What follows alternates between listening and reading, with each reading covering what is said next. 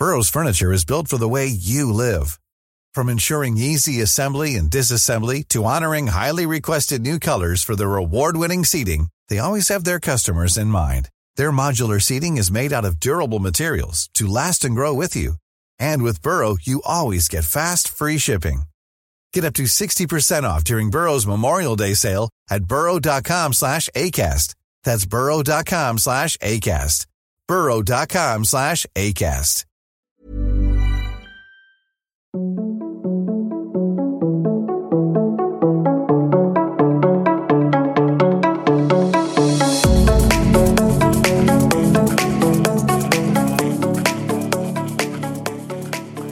Om 28 dagar börjar det svenska damlandslagets väg till Wembley och jag, Amanda Sasa, kommer tillsammans med Sebastian Persson att ta er igenom det här mästerskapet. Och vägen till Wembley börjar redan i Båstad om lite mindre än två veckor där Peter Gerhardssons uttagna EM-trupp kommer att samlas på ett förläger innan man ställs mot Brasilien i ett genrep inför EM. Ja, Piers, vad säger du om truppen som Gerhardsson tog ut igår? Ja, men jag skulle väl ändå säga att den var ganska, ganska väntad på många sätt. Eh, när vi räknade på truppen innan lite så var det ju 19-20 ganska givna namn och så ett par då bubblare man funderade lite över om de eh, verkligen skulle komma med. Och en, eh, en liten överraskning som man ändå får se i truppen är väl Amanda Nilén som är eh, en mästerskapsdebutant i, eh, i det här fallet. Och hon har ju inte heller varit med särskilt mycket i landslaget tidigare. Men gjort en himla bra säsong i, i Juventus på på vänsterbackspositionen då samt att hon då bevisligen imponerade på Gerhardsson under Algarve i, i vintras. Ja, tre landskamper har hon i sig. Det måste ju vara något typ av rekord. Ja, men det det, det, är ju alltid spännande med de här uh, lite bubblarna som kommer in och, och de har ju också en tendens att, att, få med sig mycket folk och få stort stöd för att det är ju alltid lite spännande med, med de här nya spelarna vi inte sett så mycket av och gärna unga spelare också. Blir, kommer ju lätt in i en trupp som en, som en frisk fläkt och, och därför så kittlar ju den uttagningen uh, lite, lite extra och inte konstigt att hon fick rubrikerna också på så vis vid sidan av, av eh, de ratade spelarna då förstås. Precis, och det som, också, det som jag också tänkte på var Johanna Rytting Kaneryd som också kommer göra sin mästerskapsdebut nu i sommar. Hon petades till OS men har verkligen, hon var bevisligen besviken över det men har tagit tag i sig själv och verkligen jobbat på, jobbat på för att nå den här platsen. Vilket är helt fantastiskt när man har sett hur hårt hon har jobbat. Hon har en väldigt fin vår i, ja men, en fin vårsäsong med BK Häcken. Verkligen klivit in, blivit den som gör deras mål, styr spelet och ja, men en allround bra spelare som kommer vara avgörande i det här mästerskapet tror jag. Absolut, och man kan ju inte säga någonting annat än att det är en, en fruktansvärd revansch på det sättet. För att det, I det här fallet är hon ju mästerskapsdebutant och, och, och, på ett sätt så borde det kanske inte vara så givet att hon är med så som det känns nu för att hon gjort den våren och, och höjt sig så, eh, så otroligt mycket bara, bara på ett år egentligen. Även om hon då ska sägas vara var väldigt nära också att ta sig in i OS-truppen. Men, men eh, den utvecklingen hon har fått under det här året är ju, är ju slående på det sättet. Och det som också, när vi kollar, nu har vi tagit upp de som är ja, men de som är bubblare, de som har kommit med. Men Anna Ambegård precis utanför, Madeleine Janogy precis utanför, Julia Roddar precis utanför. Vad kan man säga om de här spelarna och varför de inte har fått en plats i den här truppen? Ja, men de stora utropstecknen där är väl, eh, som det pratas mycket om, som du säger, är ju Janogy och eh, Anvegård Almegård som offensiva spelare också, så sticker väl ut lite extra. Och, och eh, i Janogis fall så har det ju varit en, en lite strulig vår här med lite skavanker och liknande. Och, och som Gerhardsson nämnde också så, så var det en otroligt, otroligt tuff, eh, tuff konkurrens i det här fallet. Och, och han fick ju nästan fundera in, in, in på uttagningen för att uh, till slut liksom bestämma sig för vilka han skulle ta ut. Och, uh, och i det läget så följer jag nog helt enkelt på målsnöret och, och kanske så får ju Rytting Kaneryd lite av den rollen som den här eh, uppstickaren eh, som kan bli avgörande som Jerogi hade lite i, eh, i VM 19 då. Anvegårds fall så har hon ju gjort en rätt hyfsad säsong i, eh, i England. Eh, också haft lite skavanker under säsongen. Inte fått så mycket spelminuter i landslaget eh, efter OS. Samtidigt var hon med i OS, med i VM.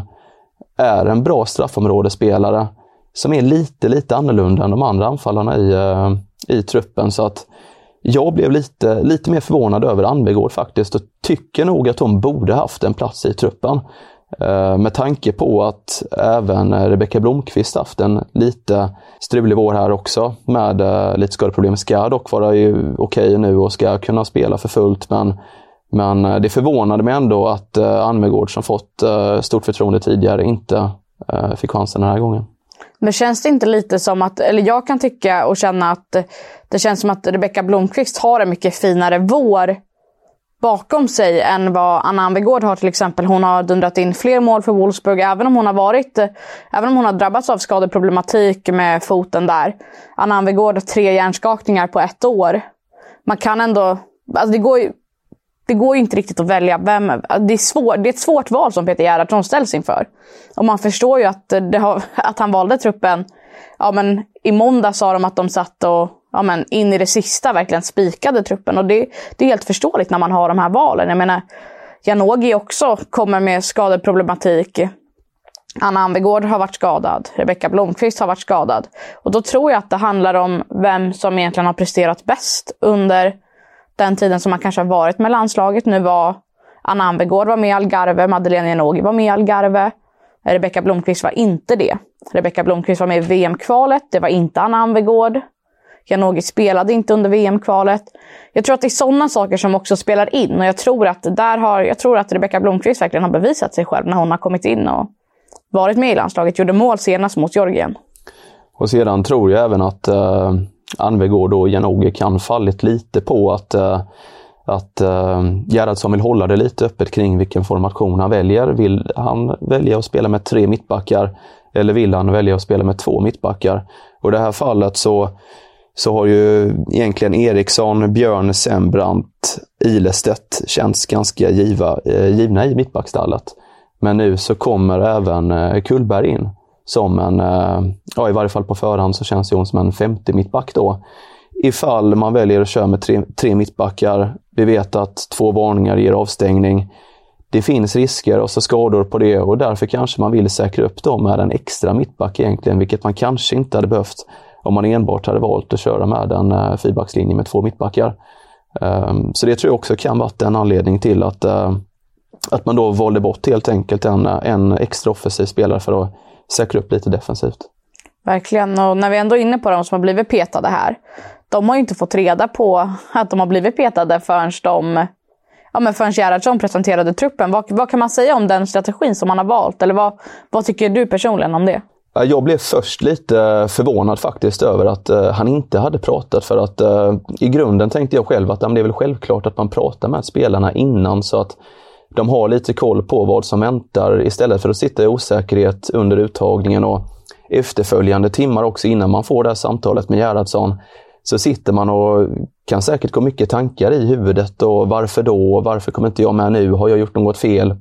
Ställs säkert mycket frågor i de här ratade spelarnas huvuden eh, minuterna och timmarna efteråt innan det här samtalet. Samtidigt så ska det sägas att när eh, frågan kom upp till Gerhardsson på presskonferensen så kände han sig oerhört trygg eh, i sitt val och argumenterade för att eh, han ville ta det direkt med spelarna och tyckte det var helt enkelt lättare att förklara i, i efterhand för spelarna.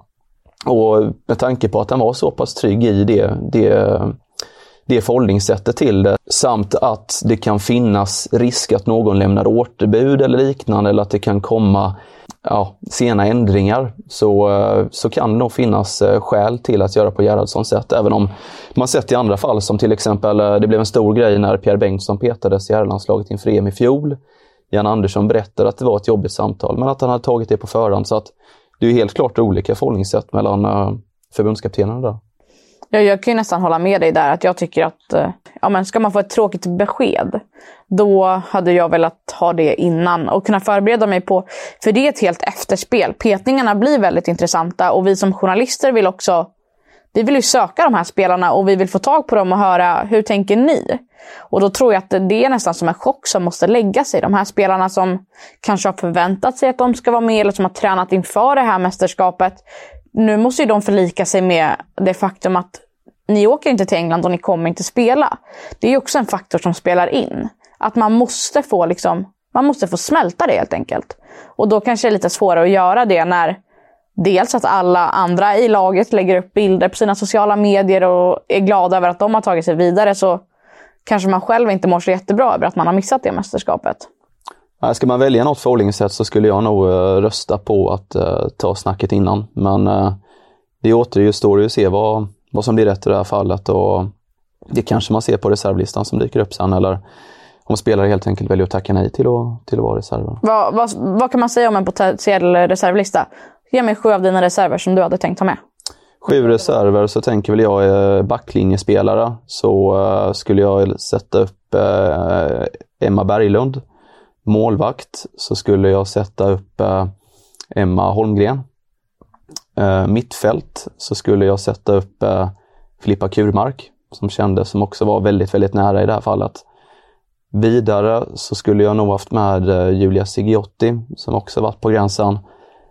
Janogy Anvegård. Och då är vi uppe i sex spelare. Sen är det ju otroligt jämnt här i slutet, men det hade väl varit lämpligt med en mittfältare till. Ja, den tåls att tänka på. Men uh, de sex skulle nog varit uh, mina. Ja. Jag håller med om exakt alla sex och jag som sjunde spelare hade jag velat slänga in Julia Roddar. Mm. Extremt eh, ja, men versatile, vad det nu heter på svenska. Men kan spela överallt, är en typisk lagspelare, har kommit upp i pulsen i USA, är mitt i säsong just nu. Solklart. Alltså solklart på reservlistan i alla fall. Nästan så att jag blev lite chockad också när hon inte togs med i den originella truppen i och med att hon kan spela på väldigt många positioner och hade kunnat vara viktig för just den, den aspekten.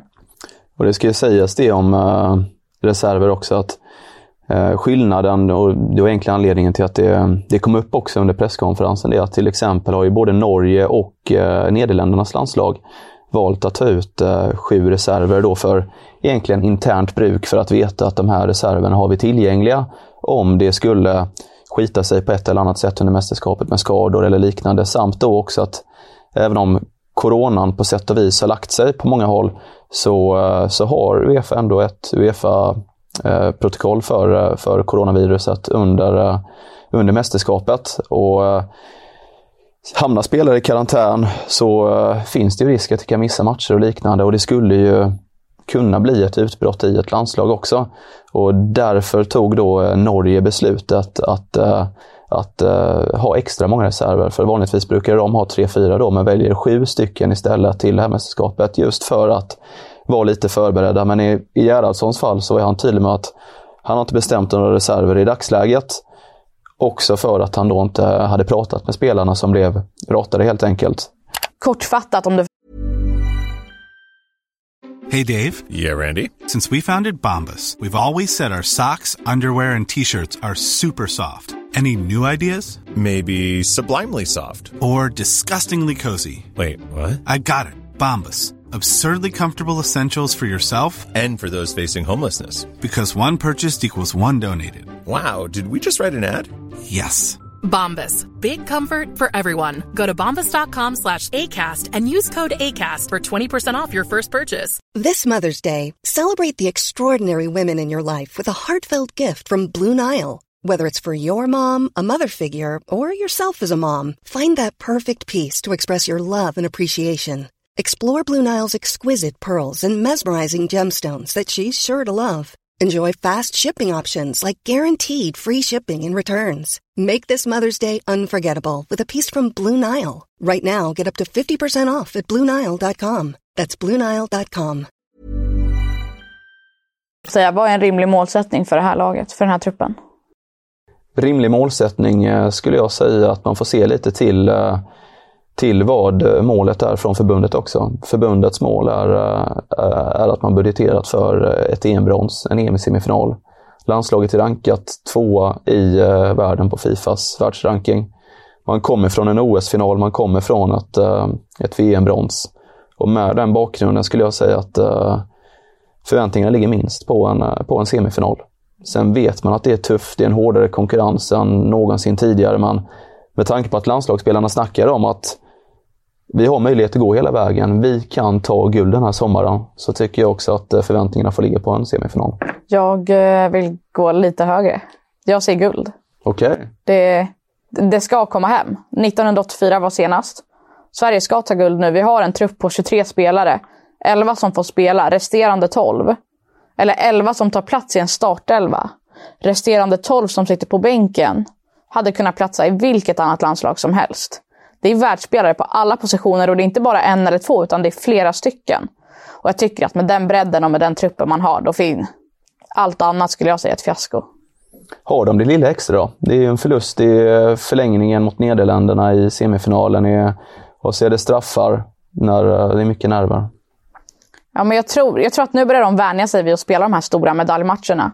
Och eh, när man börjar bli van, då kommer rutinen också. Man hoppas att eh, spelare som Caroline Seger, Fridolina Rolfö och Stina Blackstenius kan kliva fram när det verkligen gäller. Och jag hoppas på det.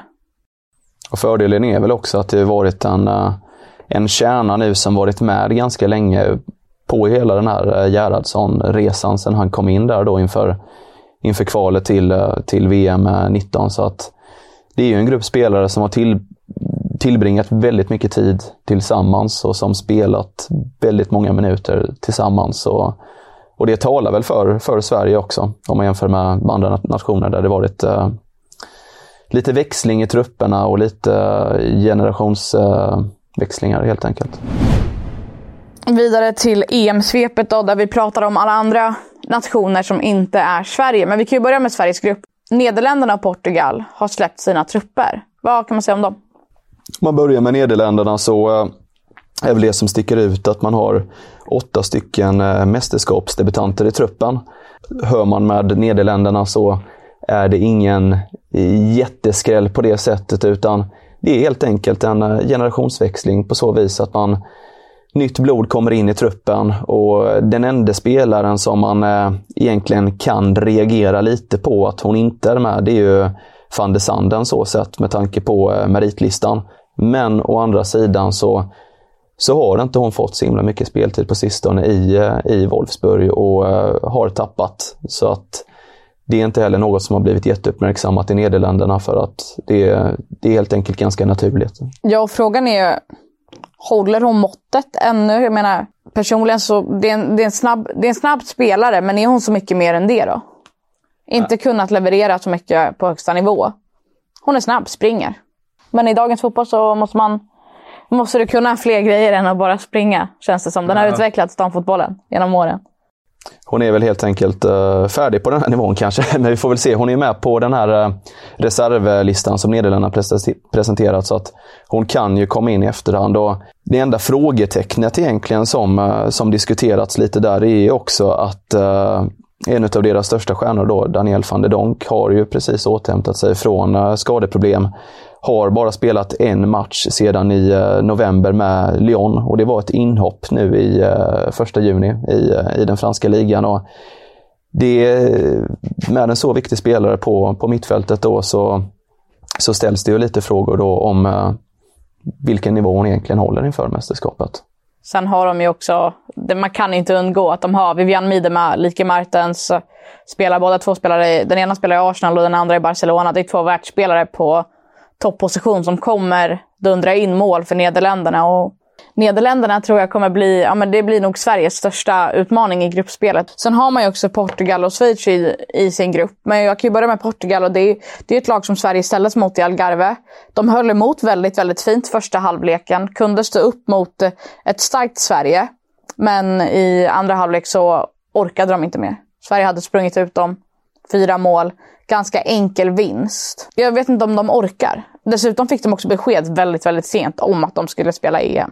Ja, eh, förväntningarna är ju inte heller så höga på dem i, eh, i Portugal. Eh, förbundskaptenerna uttalade sig i samband med truppsläppet om att man, man vill göra det lite bättre än i EM 2017 som är deras hittills enda stora mästerskap. Och, och det är såklart en rimlig målsättning för, för dem, men men det kommer ju bli tufft. Det är en tuff grupp och, och, Portugal gick ju egentligen inte heller till mästerskapet. Så att, så att jag tror att eh, i grunden är man nog mest, mest glada för att, att vara på plats helt enkelt. Och, och få delta och få den, eh, den erfarenheten som man, eh, som man får av ett mästerskap. Och, och truppen som togs ut nu ska också vara ganska ganska väntad på det sättet med spelare som har, som har varit med nu under kvalspelet. Och det enda namnet som, eh, som sticker ut lite då som en, eh, en mindre överraskning, även om det, det rör sig om en, eh, en talangfull spelare, det, det är Telma Encarnacao då som spelar i Maritimo.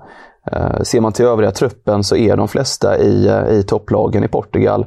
Benfica, Sporting. Men här har vi en spelare då som spelar i Maritimo och egentligen velat stanna där, 20 år gammal. Eh, för att eh, hon trivs helt enkelt bra där. Men, men sticker då ut på det sättet att eh, hon kommer från en lite annan miljö än vad de flesta andra spelarna gör i deras EM-trupp. Då, då. En annan spelare som sticker ut i den eh, portugisiska truppen är Jessica Silva. Spelat i, spelat i Sverige, damallsvenskan, men också spelat för Lyon i franska ligan, vilket ja, senast vann de i Champions League. Och eh, även spelat i USA. Så det är en spelare som är har varit ute i världen men nu spelar i Benfica. Så att henne ska man verkligen akta sig för. Hon är snabb, teknisk och deras absolut bästa spelare. Schweiz då? Vad tror du om dem? Ja, det, jag tror Tillsammans med Portugal så tror jag inte att de kommer göra jättebra ifrån sig. Det är de två som inte kommer gå vidare från gruppen, tror jag. De har en spelare som sticker ut, Ramona Bachmann, som har spelat i Chelsea, spelar i PSG nu. Annars så så är det ingenting som verkligen sticker ut när jag kollar på deras trupp alls. Vad, vad tänker du själv? Den enda grejen som har blivit lite uppmärksammad är väl att eh, Alicia Lehmann då eh, själv helt enkelt valt att eh, tacka nej till, eh, till mästerskapet för att hon eh, beskriver det som att hon inte är mentalt redo för att, att spela EM. Och, och det är ju en anfallare då som spelat i eh, Women's Super League under en tid, men som inte gjort särskilt mycket mål i England och som inte på något sätt varit en stor framträdande spelare i landslaget på det sättet. Så, så i den månen är det inte ett, eh, ett eh, jättestort tapp på det sättet. Men samtidigt så sticker det såklart ut när en spelare själv tackar nej till, eh, till ett mästerskap med tanke på att det inte är jättevanligt. Hon var ju med senast under våren här också i, i VM-kvalspel. Så att av den anledningen har det blivit lite uppmärksammat. Då. Jag har en fråga till dig här. Det här, det här handlar om svenska landslaget då. U19-EM 2015 hade vi fyra guldmedaljörer som också är med i den här truppen. Kan du namndroppa vilka det är? Ja, det ska man se på åldrarna här. Men uh, Blackstenius var ju med.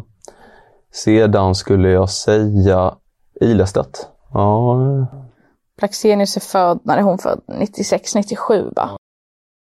Då måste det vara så mycket som uh, Angeldal Björn. Mm. Nu är vi uppe i tre stycken. Och det ska vara en till. En, en sista. En sista. Snackar vi, uh, det måste ju vara en till uh, offensiv spelare va? Absolut. Och då skulle det kunna vara så mycket som... Uh, ja... Var hon given i truppen? Nej, det var hon inte. Hon var inte given i truppen. Ja, men då måste det vara Blomqvist i så fall då. Ja, ja. Korrekt. Ja. Det var de fyra. då var vi igång. Och eh, vi kommer köra hela vägen genom mästerskapet med start i Båstad om lite mindre än två veckor när landslaget samlas i sitt förläger. Och sen så håller vi på förhoppningsvis varenda dag fram till, till Wembley. 41 dagar i rad. Till finalen. Till finalen. Så det är bara att följa med helt enkelt. Ja, och om ni skulle vilja, om ni har några synpunkter eller skulle vilja engagera er i den här podden så kan ni köra hashtag VTW2022 på sociala medier. Så kikar vi och så tar vi upp det. Alltid välkommet. Absolut. Då kör vi!